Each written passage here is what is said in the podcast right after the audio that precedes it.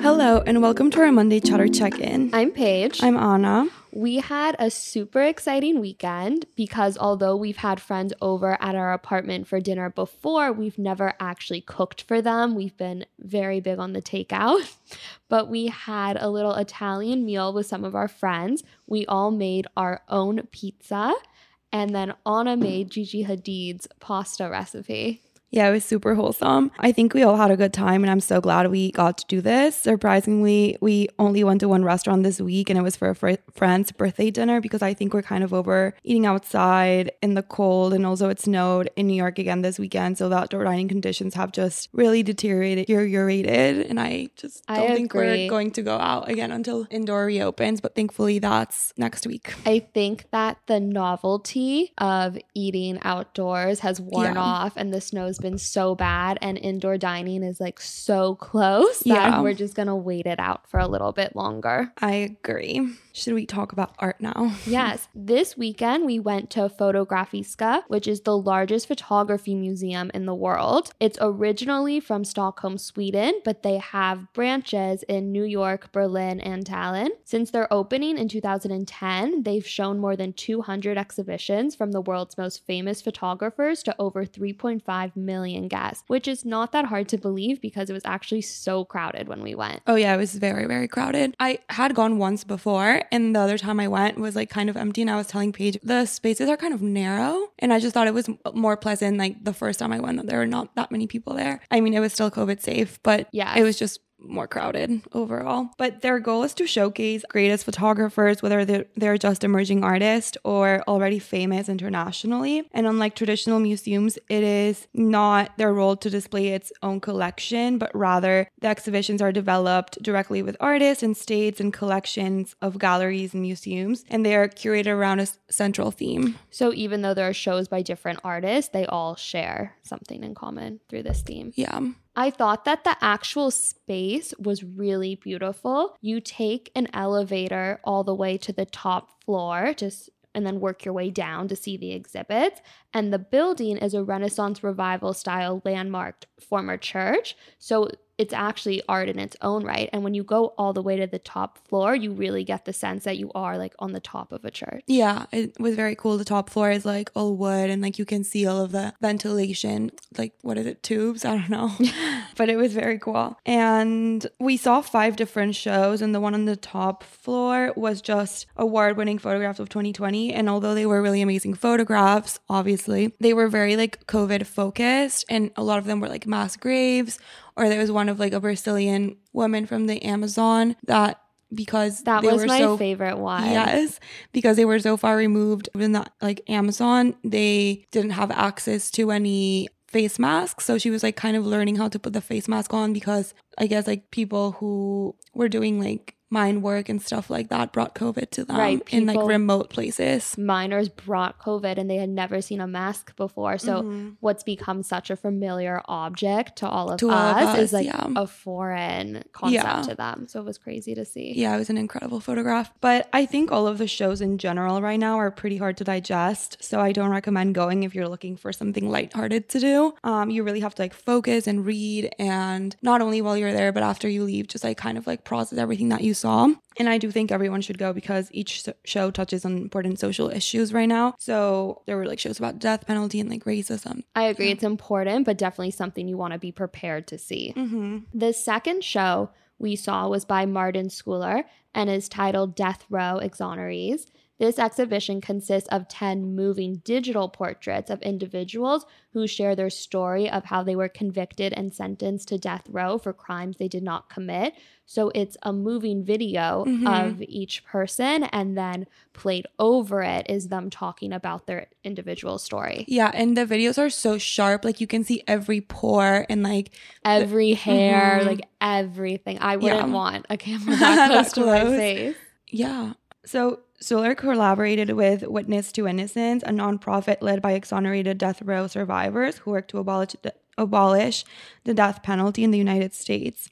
This show actually reminded me of a show we saw at the Parrish Museum in the Hamptons over the summer, of the last meal people on death row had before their execution.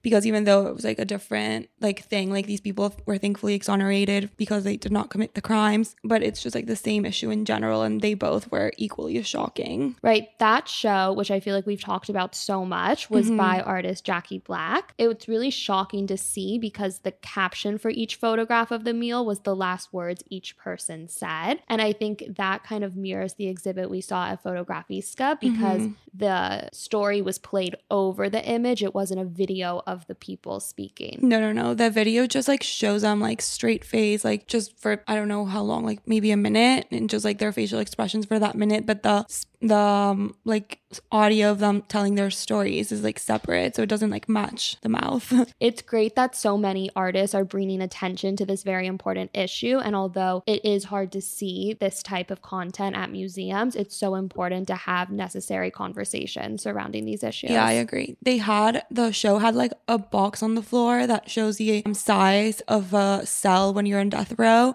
And when you're on the like box, it just like feels I don't know, it's like a very like chilling feeling. It's hard to even imagine, like, because it's open air, it's Mhm. just a box on the floor. If there had been walls, Yes, how exactly. small it really is. And then just like each of their stories is so sad. One person we were reading about how, was on death row for I think 17 years or something crazy so like that. Crazy. And then he only got a hundred dollars of compensation, but like from the state of Florida for being on death row, like which is obviously not enough. No, like a hundred dollars. I don't even know. It's just like crazy. But yes, should we move on to the third show we saw?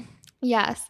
On the third floor, there are two exhibitions one by Naima Green titled Brief and Drenching, and one by Sarah Cooper and Nina Gorfer titled Between These Folded Walls Utopia. I think we both love seeing Naima's Green's exhibition because she actually went to Barnard. So we had a very personal Yes. connection to the artist, even though we don't know her. Yeah, And it was so exciting to see her work exhibited at such an important museum. I agree. But she does a lot of portraits and shoots a lot around Brooklyn. I thought it was cool to see like familiar spaces and it was very contemporary. She like documents her day to day life. And for example, like one of her works was just a list of the tabs she had open on her phone on like a certain day, which I Mhm. thought was funny because sometimes I also look at what I have open on my phone. Um, like the searches in It's like always Safari. fun to go back Yeah. and see. So I thought that was cool. And I think you liked one of like a woman laying in bed with her phone, right? Yeah, because it just it was so relatable. Like I Mhm. think I also lay in bed on my phone in the morning. Yeah. And I was like, that could be me. Exactly. But yeah, she also does a lot of like LGBTQ work and showcases lots of like LGBTQ couples and things like that. And I thought it was a very cool show. And then the second exhibition, the one by Cooper and Gorfer, also shows portraits, but in a much different manner. These portraits are really vivid photographs of young women who have been forced to uproot their lives. Mm-hmm. And the they were like photographed like goddesses almost inside surrealist inspired sets. And like Paige said, they're very vivid. So I thought the photographs were amazing, but the stories were really sad. And like the vividness of the photographs does not match like the sadness of the story. So it just like felt like the photographs meant like hope and just like looking at life like going forward because they deal with um they deal with things like one girl who was from Kenya and she was forced into an arranged marriage marriage and then she was like basically shipped to Sweden and it's just her story about how she was able to like divorce and start a new life in Sweden but it's just really sad. And the colors and the texture of the images feel Mhm. so luxurious and so unbelievable. They almost don't look like photographs. Yeah, That you would never mhm. guess how dark the stories are behind them. Exactly. No, that was my point. It's just like crazy because they they look like models. Like you said, They some of really them do. some of them were like ballerinas Mhm. and you compare them to the guy like when we were there and Yes. it's just like very pretty and nice and then you read the stories and they're so sad so that's why i feel like the photographs are just like very hopeful I completely agree. And then lastly, on the second floor, as we worked our way down, and you have to take the stairs right Oh, now yes. because of COVID, they're like restricting elevator usage, which mhm. is so fair, but it is a walk.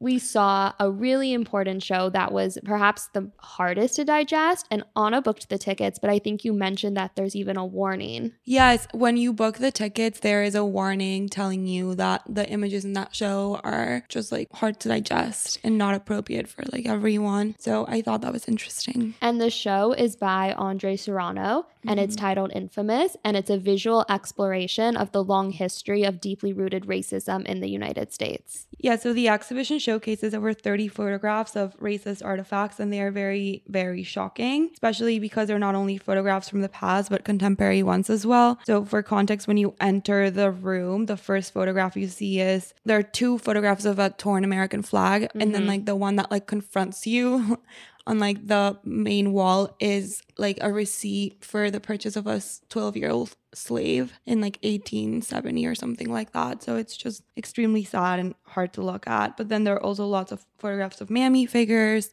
and just like how minorities were used in like advertisement and things like that. And I feel like that has been such a hot topic recently. Yes. So it felt very, Yeah, with that, we also talked about Aunt Jemima and like yes. the Betye Saar show and how Betye Saar is like reappropriating that mm-hmm. imagery. But mhm. And the show really sheds light on how deep rooted racism is. And I thought the artist's choice of music was so interesting because Southern folk songs are playing in the background and it Mhm. really becomes a part of the show and sets the atmosphere. yes. And then the show ends with two photographs, one of Jeffrey Epstein and one of Donald Trump displayed side by side, which is obviously a huge statement and brings the exhibition full circle. Yeah. I loved this exhibition. I thought it was very well done and the photographs are obviously like very well taken, but Mhm. it is super hard to just process and very shocking to see. Like they had a photograph of a KKK award for lynching and just things like that that you forget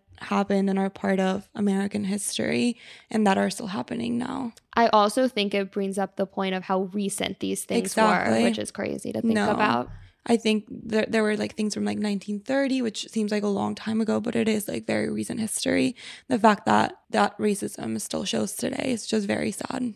Yes. So I think that was it for our visit. We highly recommend everyone in New York go and see these exhibitions. You can buy tickets online. We'll include a link in the episode description.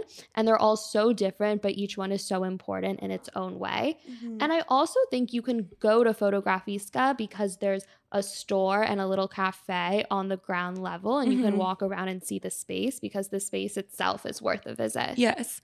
And they actually have a restaurant, I think, on the second floor that we didn't get to see, sadly, or eat at, sadly, because it's closed. It's called Veronika and it's supposed to be really, really good. So we're looking forward to that reopening and like visiting the space again. Definitely we'll be back. Yes, and like we said at the beginning of the episode, we only went out to dinner once this week. So our restaurant highlight will be that restaurant. um, we went to La Grande Boucherie in Midtown, and I think it's the best outdoor like It seating we've had in New York. was so warm. I was not prepared. We took our jackets off Mhm. because it's in Midtown. The restaurant is situated between two buildings Yes. and a walkway, I guess Uh-huh. you would call it. but it has a ceiling, like a real ceiling. There's a roof over your head and heaters. Yes. So it was like being in a heated room. yeah, and like there are two walls in between because it's like the two buildings. So the Right. only like opening is like the entrance to the two buildings. I don't know, it's very weird, but it was very nice to feel like we were eating indoors and be, actually be able to take off your jacket. I forgot what it was like to not have to eat dinner in my massive puffy jacket. Yes. so that's it for today. We look forward to Thursday and Friday this week because we have a very exciting interview dropping on Friday. yeah. So stay tuned. And follow us at Curated Chatter on Instagram if you haven't done so yet. Bye. Thank you.